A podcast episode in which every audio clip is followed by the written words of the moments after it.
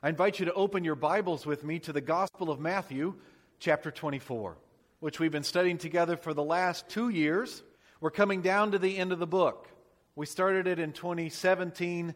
I think we're going to end it in 2020. I think we're going to get there. We're starting today in verse 15. We're following Jesus through the Gospel of Matthew. That's our series. And we've reached that crucial Holy Passion Week where everything in the book comes to a head. Jesus has come to Jerusalem, locked horns with and denounced the religious leaders, and has predicted the destruction of the city and the temple. Their house will be left desolate.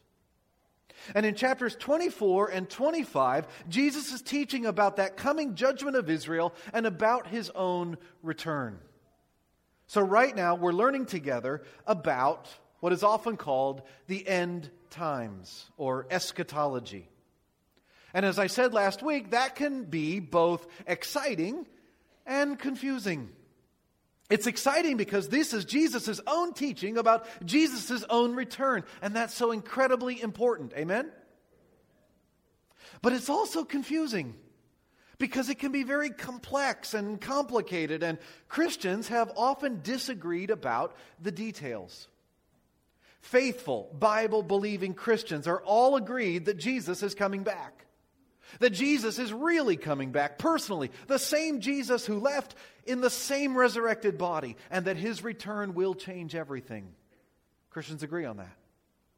But faithful, Bible believing Christians have also not always agreed on all of the details of how, and especially when, that will happen.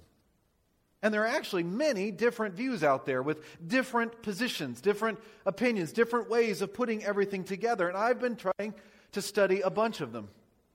And I, res- I have respect for those who hold all of the different positions.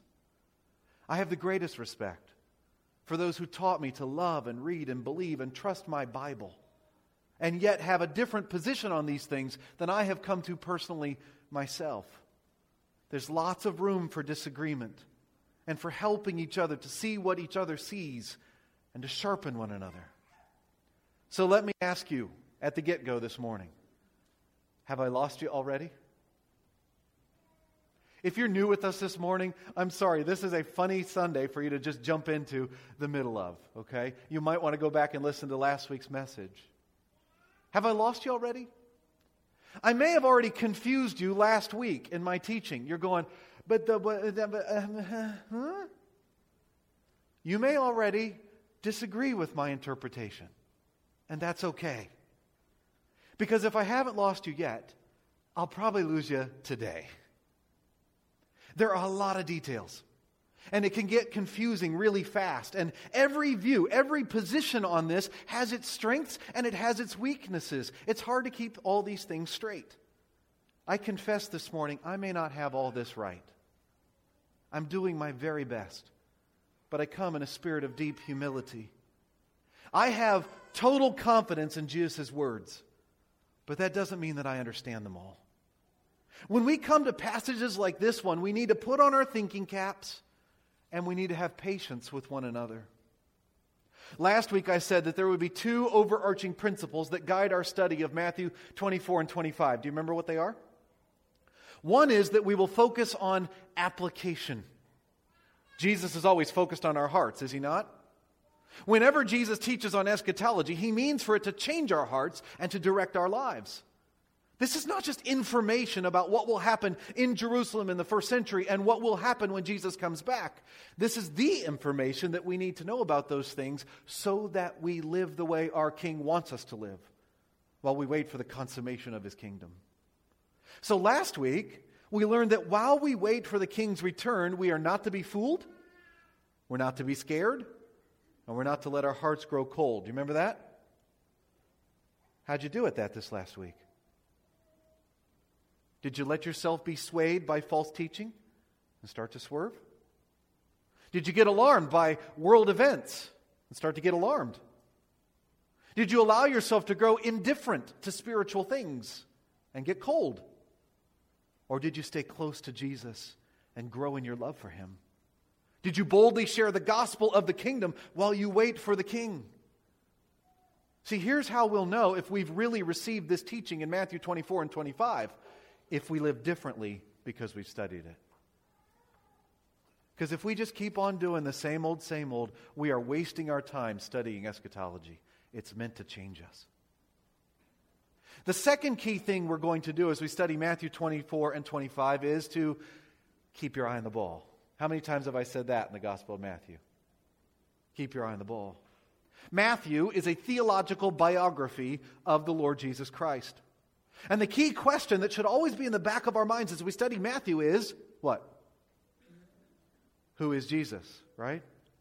Because Matthew is keen to show us who Jesus is. It's the number one thing he keeps saying.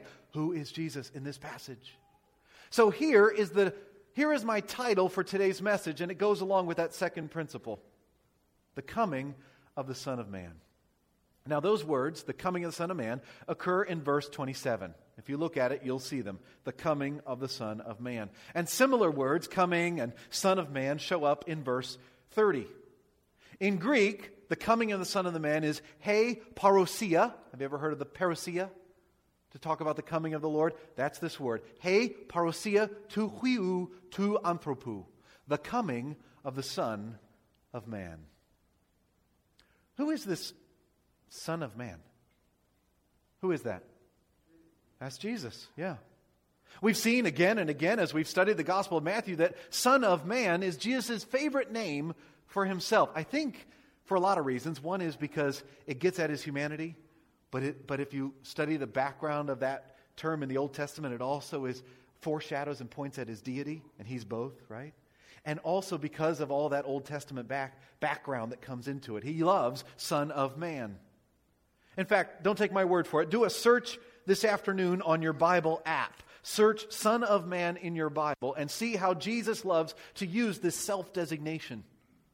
Jesus used it when he asked Peter and the disciples that mega question in chapter 16 Who do people say the Son of Man is? And then he said, Who do you say I am? And what was the right answer? You are the Christ, the Son of the living God. Jesus has used that phrase again and again to talk about himself in relation to the end times. In chapter 13, Jesus said that the Son of Man would send out his angels to weed out of his kingdom everything that causes sin and all who do evil. In chapter 16, he said the Son of Man is going to come in his Father's glory with his angels, and then he will reward each person according to what he has done. In chapter 19, he said, at the renewal of all things, what a phrase at the renewal of all things. When the Son of Man sits on his glorious throne, his disciples will also sit on 12 thrones, judging the 12 tribes of Israel. And so now in chapters 24 and 25, Jesus is teaching more about that coming of the Son of Man, and that's him. What his coming will be like, and how to think about it, and how to prepare for it. And what good news it is. What good news it is. The coming of the Son of Man is good news for you and me if we are followers of Jesus Christ. Amen? This morning I have four points of. Wait a second. Amen? Is it good news? Amen. This morning I have four points of good news to apply to our lives because the Son of Man is coming. But first, before the Son of Man comes, we have to complete the birth pains.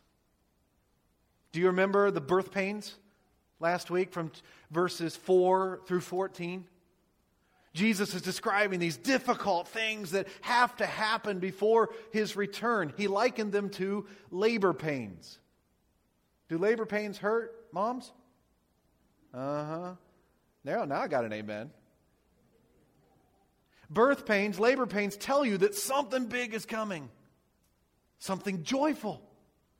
It's inevitable and it's on the way, but first it hurts. That's where we're at.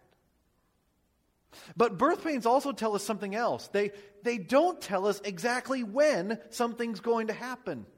They can come and go in frequency and in and intensity. They tell you that it's going to happen, but not when it's going to happen. I think that verses 4 through 26 of chapter 24 describe the period of these birth pains. Now, I'm going to say a lot of verses this morning. Follow along in your Bibles. Try to stick with me. Put on your seatbelt because here we go.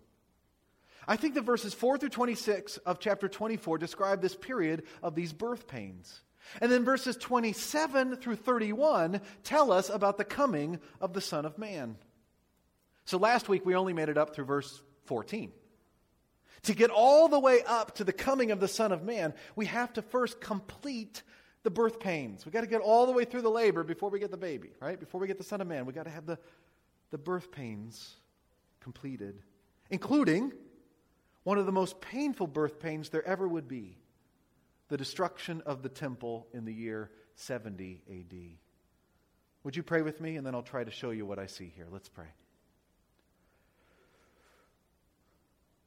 Lord, we're going to get buried in details here.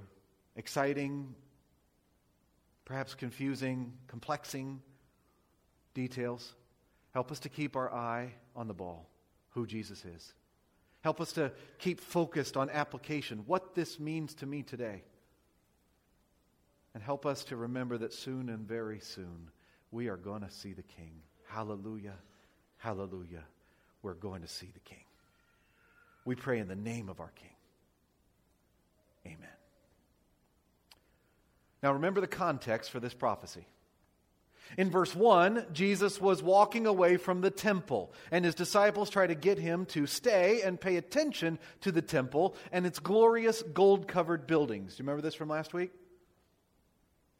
But Jesus responded to their Gomer Pyle, golly, I love the temple kind of comments with what?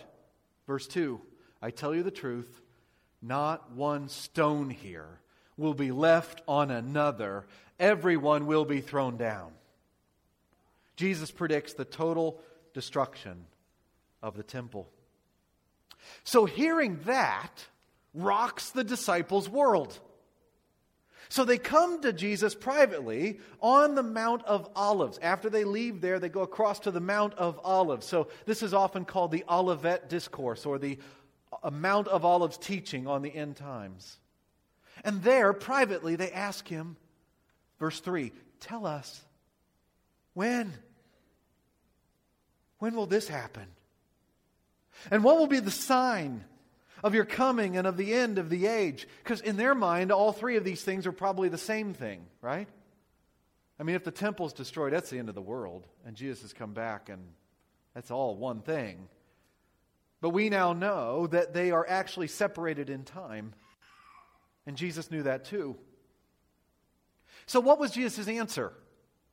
We looked at it last week in verses 4 through 14. What did Jesus tell them was when the temple would be destroyed? Or what were the signs of his coming and the end of the age? Well, I think that most of us decided last week that Jesus does not directly answer their questions in verses 4 through 14. Jesus doesn't always tell us what we want to know, Jesus tells us what we need to know. And Jesus told them about what they need to know they're the birth pains. He told them about these difficult things that will happen from that moment until Jesus comes back about deceivers and false Christs and false prophets, about wars and rumors of wars, about famines and earthquakes, about persecution and hatred and apostasy and the increase in wickedness and cold, cold hearts. Birth pains. Now, last week I said that there are basically three different approaches to interpreting the fulfillment of these events prophesied in Matthew 24 and 25. On the one side, there's the folks who believe, who think that nearly everything in those two chapters has already happened. It's over.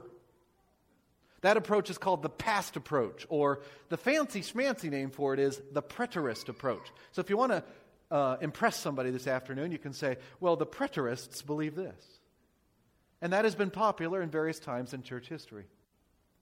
On the other side of the continuum are those people who think that everything that's been predicted, or nearly everything that's predicted in this in Matthew 24 and 25, is still future.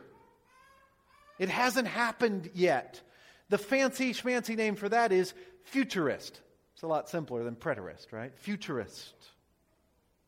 Futurism has been very popular in the church in the last 150 years, especially here in America. I was taught it, and you've all heard it taught at some point. And then the third position is kind of somewhere in between those other two. It's not as clean as either of those two ends, and I'm not sure it even has a fancy schmancy name. But somewhere in here is where I land on a number of these things. To me, some things in these two chapters have already happened, and some things have not. I think that verses 4 through 14 are on both sides at the same time. The birth pains are things that have happened, are things that are happening right now, and are things that will happen until the return of Christ. That's what we looked at last week. Clear as mud? You with me? Okay. Now, it might surprise you to learn that I think that verses 15 through 21 are actually things that have already happened. I'm preterist on the next paragraph in Matthew 24. The next paragraph, verses 15 through 21, is full of things that were future when Jesus predicted them during Crucial Week, but then they were fulfilled in the first century, so now they're past. Look with me at verse 15. So, when you see standing in the holy place the abomination that causes desolation, spoken of through the prophet Daniel, let the reader understand, then let those who are in Judea flee to the mountains. Let no one on the roof of his house go down to take anything out of the house. Let no one in the field go back to get his cloak. How dreadful it will be in those days for pregnant women and nursing mothers. Pray that your flight will not take place in winter or on the Sabbath, for then there will be great distress, unequaled from the beginning of the world until now, and never to be equaled again. Now, I was taught by faithful Bible believing Christians that all of that paragraph, all of those things, have not yet happened. And that is a valid and faithful interpretation of this passage. It might be yours. Many solid Bible teachers believe it, and it might be true. It was certainly all future when Jesus taught it, when he was teaching on the Mount of Olives. But I think that Jesus was answering the first part of the disciples' question here. He's telling them when the temple will be destroyed. Jesus is prophesying the destruction of Jerusalem in the year 70 AD. Look with me again at verse 15. So when you see standing in the holy place the abomination that causes desolation, spoken of through the prophet Daniel, let the reader understand, then let those who are in Judea flee to the mountains. What is this abomination that causes desolation, or literally, abomination of desolation? Where do those words come from? Does anybody know? Good, good guess. Actually, the other direction. Daniel. That's exactly right. They come from the Old Testament prophetic book of Daniel. The abomination of desolation was predicted by the prophet Daniel. Daniel uses these exact words in chapter 9, verse 17, chapter 11, verse 31, chapter 12, verse 11. Look them up this afternoon. See what you think. And the Jews who had read the book of Daniel, let the reader of Daniel understand, the Jews had been looking for this abomination since Daniel had predicted it. And they had already experienced foretastes of it between Daniel and Jesus. Have you ever heard the name Antiochus Epiphanes? Yeah. There was a man named Antiochus IV. Epiphanes, which means, you know, exalted, appearing, woohoo! He thought he was something big. He was the Seleucid ruler of Israel in 167 BC.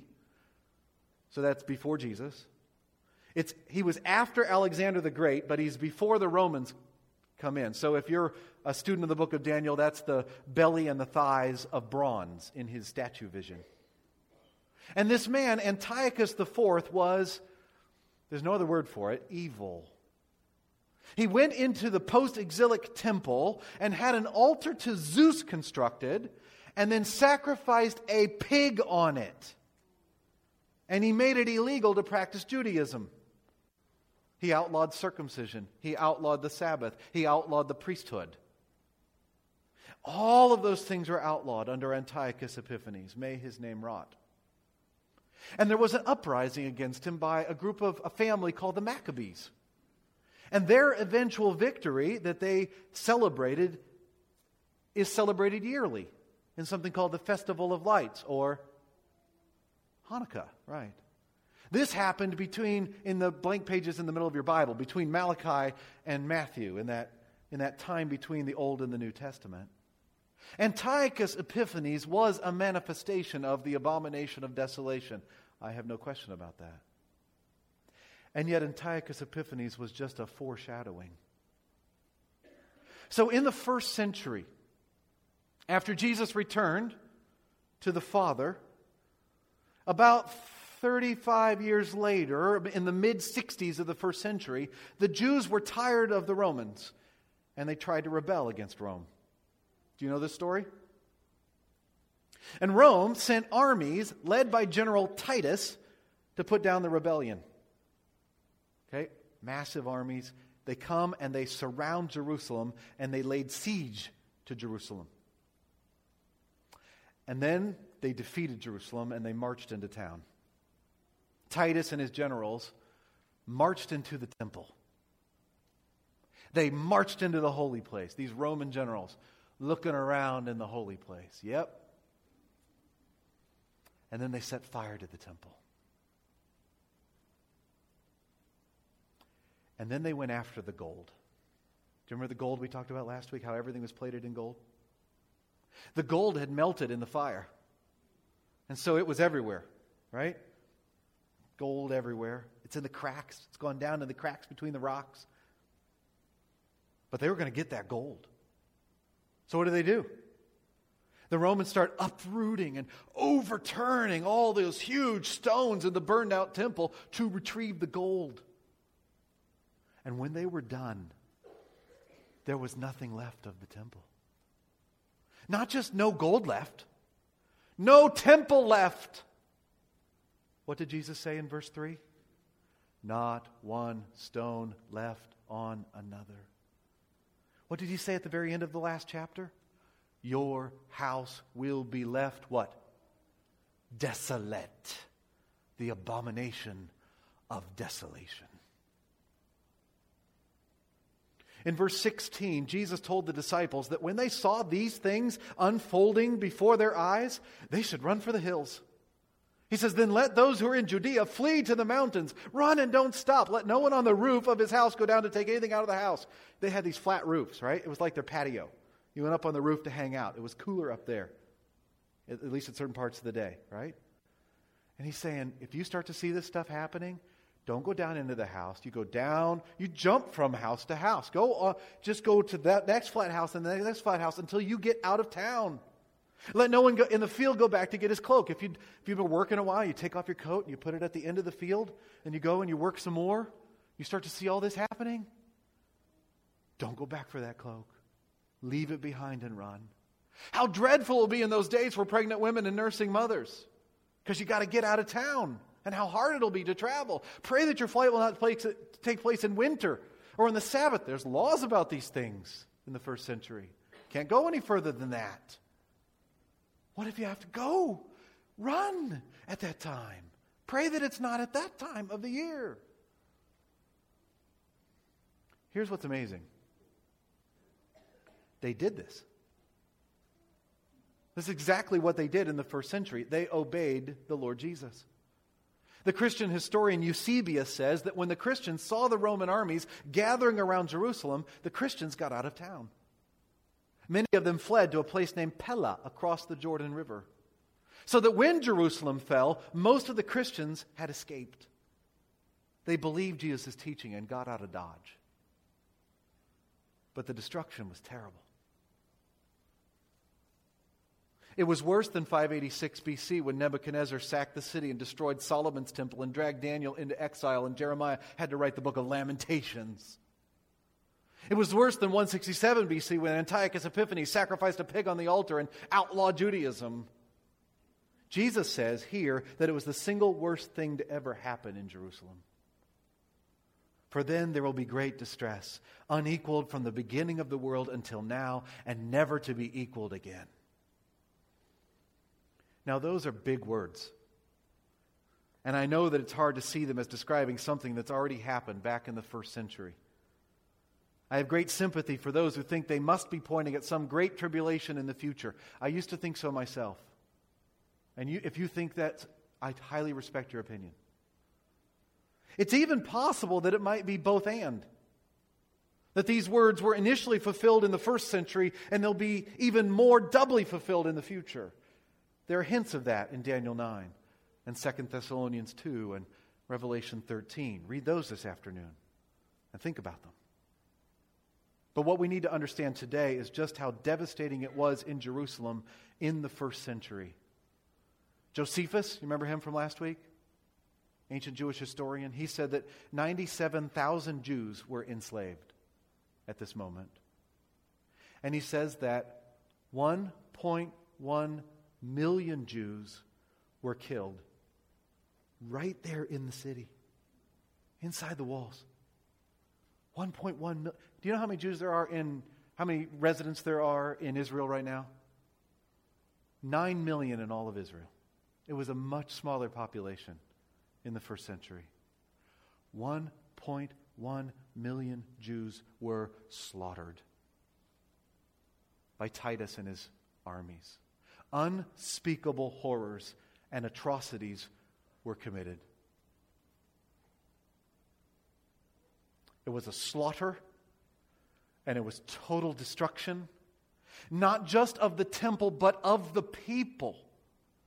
And for density and percentage and concentrated desolation, if we can talk in those kinds of terms, there's never been anything like it. I venture to say, not even in the Holocaust of World War II. It was the absolute worst of the birth pains.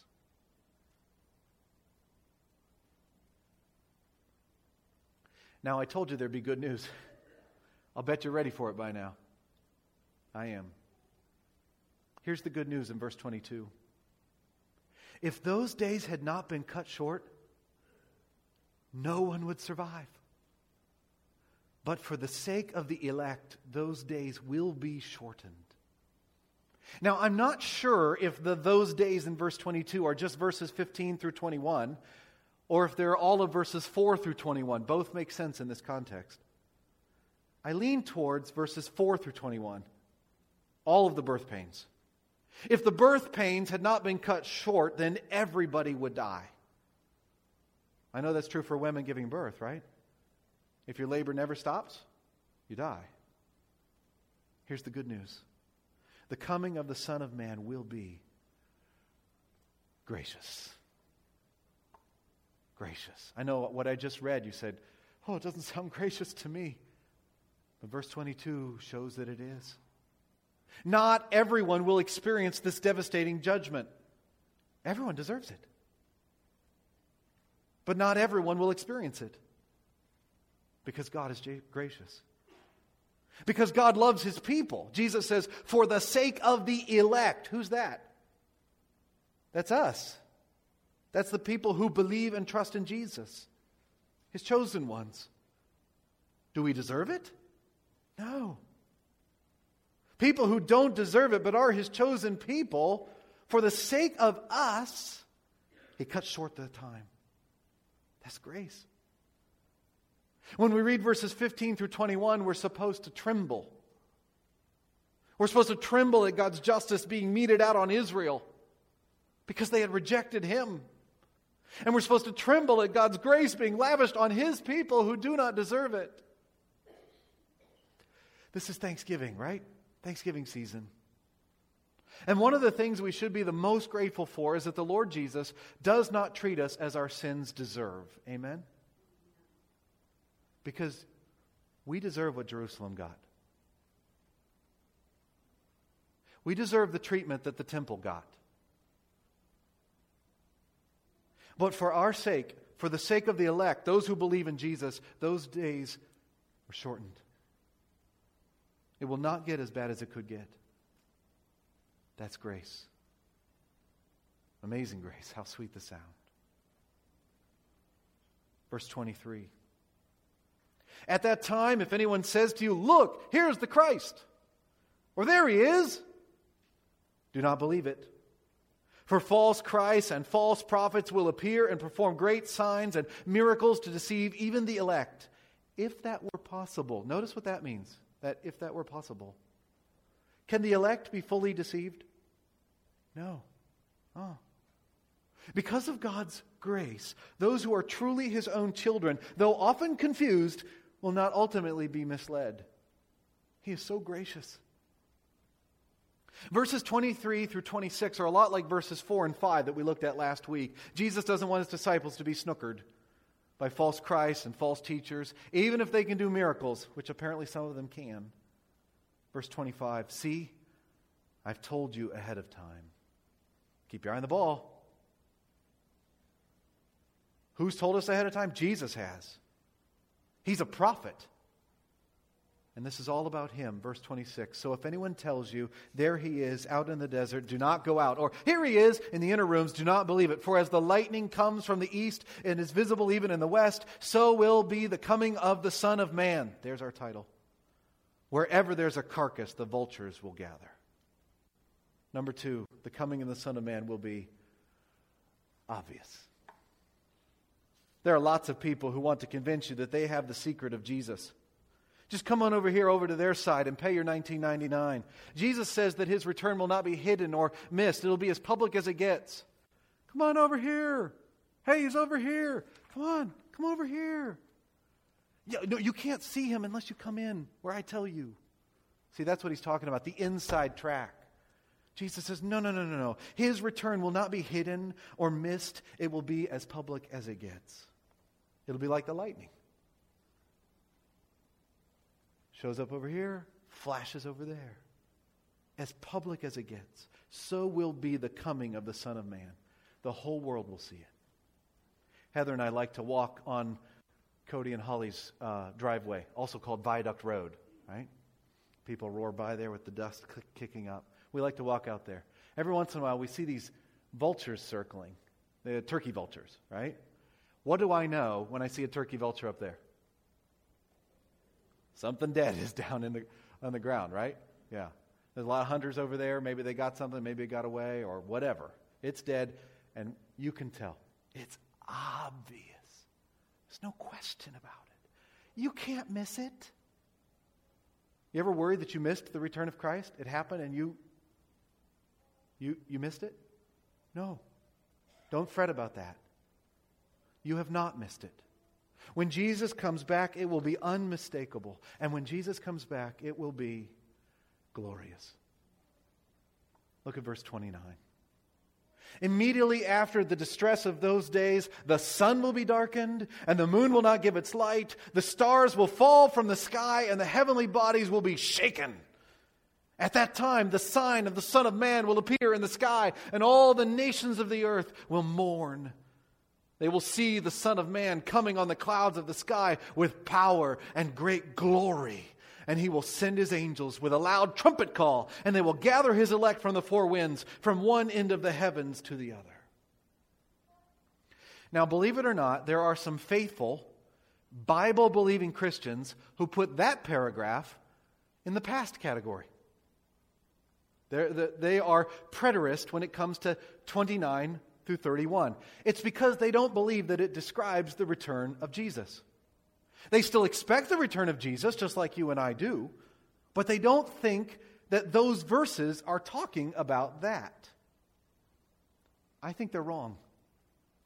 I think that this paragraph is obviously future, and it is the return of Jesus, the coming of the Son of Man. I believe that the those days in verse 29 refer to the whole period of the birth pains from verse 4 through verse 26, including but not limited to the biggest birth pain of the destruction of the temple in 70 AD. So that when Jesus says immediately after the distress of those days, he means the distress, the tribulation of the whole period, verses 4 through 26. After all of those birth pains have finally been completed, then the Son of Man will come. And what a day that'll be. There'll be heavenly signs, earth shattering signs. The sun will be darkened. The moon will not give its light. The stars will fall from the sky. The heavenly bodies will be shaken. I don't know if that's literal. I think it probably is. This will be the most momentous event since the crucifixion and the resurrection. And the whole creation will be in upheaval over it. Verse 30 says, At that time, the sign of the Son of Man will appear in the sky. I think that means that Jesus himself will appear. Perhaps with a great unfurling banner for all to read King of kings and Lord of lords. And then it says, And all the nations will what? Mourn. Why are they going to do that? Why are they going to cry? It's because they've rejected him. Everyone who does not belong to Jesus will realize what they have missed. You haven't missed the return of Christ yet. But if you don't belong to him, you will. They will see the Son of Man coming on the clouds of the sky with power and great glory. That's also from the book of Daniel. That's a fulfillment of Daniel chapter 7. Listen, I'm going to read two verses from Daniel 7. You don't have to turn there, but listen to this. That was written more than 500 years before Jesus was born. Look at it this afternoon when you do your Bible study. Daniel 7. In my vision at night I looked, and there before me was one like a son of man coming with the clouds of heaven. He approached the Ancient of Days and was led into his presence. He was given authority, glory, and sovereign power. All peoples, nations, and men of every language worshiped him. His dominion is an everlasting dominion that will not pass away, and his kingdom is one that will never be destroyed. That's Daniel 7. And Matthew says, That's going to happen. That's going to happen to me. The Son of Man will be given this great authority from the Ancient of Days, and then he's going to come down here riding on the clouds and begin his reign. Not just with a sign in the heavens, but with a trumpet call. Verse 31 And he'll send his angels with a loud trumpet call, and they will gather his elect from the four winds, from one end of the heavens to the other. I think that's what we often call the rapture. Our drawing up to be with him forever. Just like it says in 1 Thessalonians 4. To meet him in the air and be with him forever. The coming of the Son of Man will be glorious. I can hardly wait. Can you? Are you ready? Because it's going to be wonderful for all of the elect, for all of God's chosen people. It's going to be wonderful. But it will be terrible for those who are outside. It will be terrible for the unbelievers. It will be terrible, awful for the nations who have not trusted in Jesus as their Savior and their Lord. Verse 30 says that all the earth, nations of the earth will mourn. Friend, I do not want that to be you. Repent now while you still can, or you will mourn when Jesus returns. He who does not have the Son does not have life. Almost there. One more point of good news, and then we'll sing and go home. The coming of the Son of Man will be soon and sure. I couldn't think of another word that rhymed with glorious. Verse 32. Now learn this lesson from the fig tree, Jesus says. As soon as its twigs get tender and its leaves come out, you know that summer is near. Even so, when you see all these things, you know that it is near, right at the door. I tell you the truth, this generation will certainly not pass away until all these things have happened. Heaven and earth will pass away, but my words will never pass away. Now, some people see Israel in the fig tree, and that's possible. Israel is likened to a fig tree elsewhere in the Bible. I think we saw that back in chapter 21 when Jesus cursed that fig tree. So, some Bible believing Christians think that the restoration of the nation of Israel might be a sign that the fig tree is putting out leaves again, and therefore pay attention. It, that's possible. But I think it's just an illustration of how to think about all of these things. I think Jesus simply means that when you see a fig tree or any tree beginning to sprout leaves, you know that summer is coming. You don't know when. You know it's spring right now, but you know that summer's just around the corner. Summer is closer if there are figs, but you don't know exactly when summer will arrive. It's the same thing in the fall, right? Is winter here? Kind of felt like it a couple times this week, right? Well, you know winter's coming because the leaves fell, right? But when is winter coming? Don't say December 21st, because that's what it says on the calendar, right? We'll know when winter comes when winter comes. But right now, it feels like it's coming. It's like the birth pains. It's just like the birth pains. You know the baby's coming. It's obvious the baby's coming, but you still don't know when. Jesus says, verse 33 Even so, when you see all these things, you know that it's near, right at the door. I think he means that all these things in verses 4 through 26, the things leading up to the coming of the Son of Man, when you see all of that happening, including the destruction of the temple, then you know that it's near. Or that could be translated, you know that he is near, right at the door. Soon and very soon, we're going to see the King but soon on his timetable, not ours. We're going to be hearing that again and again as we follow Jesus through the rest of Matthew 24 and 25. He's going to say, soon and very soon, but not on your timetable. Soon and very soon on my timetable. So we must wait expectantly, because it's soon, and patiently, because we don't know when. We're going to see that again and again and again in the next several weeks. Expectantly and patiently at the same time. Expectantly, patiently, expectantly, patiently, expectantly, patiently. In verse 34, he says, I tell you the truth, this generation will certainly not pass away until all these things have happened. There, I think he simply means the same thing by all these things in verse 34 as he did by all these things in verse 33. All these things of verses 4 through 26 the birth pains, the, the, the, everything that he's talking about leading up to the coming of the Son of Man in verses 27 through 31. And I think that because that's exactly what happened. Everything in verses 4 through 26 happened between AD 30 and AD 70, one generation. So, all of the signs that the disciples asked for and that Jesus was willing to give at that time have occurred. Those prophecies of Jesus have come to pass. And that means that all the prophecies he has made that are still to come will come to pass.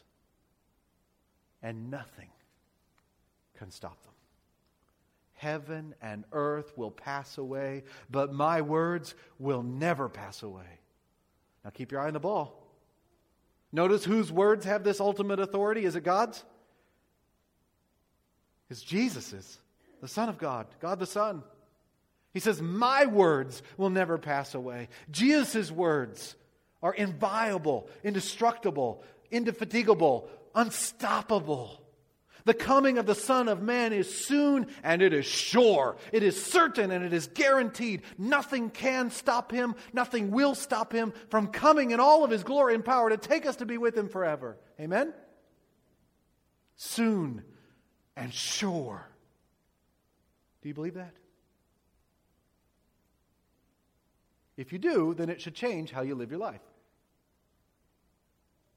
If you know that Jesus' return is more certain than the sun will come up tomorrow, how should that affect how you live tomorrow when the sun comes up? You and I should be living unshakable lives. I don't know about you, but I'm easily shakable. It doesn't take much to get me worried and insecure and anxious. Don't say amen. And everybody in my life suffers for it when I'm anxious. So Jesus is speaking to me this morning. He's saying, Matthew, did I predict the desolation of Jerusalem and the temple? Yes, Lord. Did it happen? Yes, Lord. Not one stone? Not one stone. What are you worried about, Matthew? Are you worried that the Son of Man will not come on the clouds? And not defeat all of his enemies with power and glory, and not send his angels with a loud trumpet call and gather you, respe- rescue you from wherever you are, even Pennsylvania? What are you worried about, Matthew? Heaven and earth will pass away, but my words will never pass away.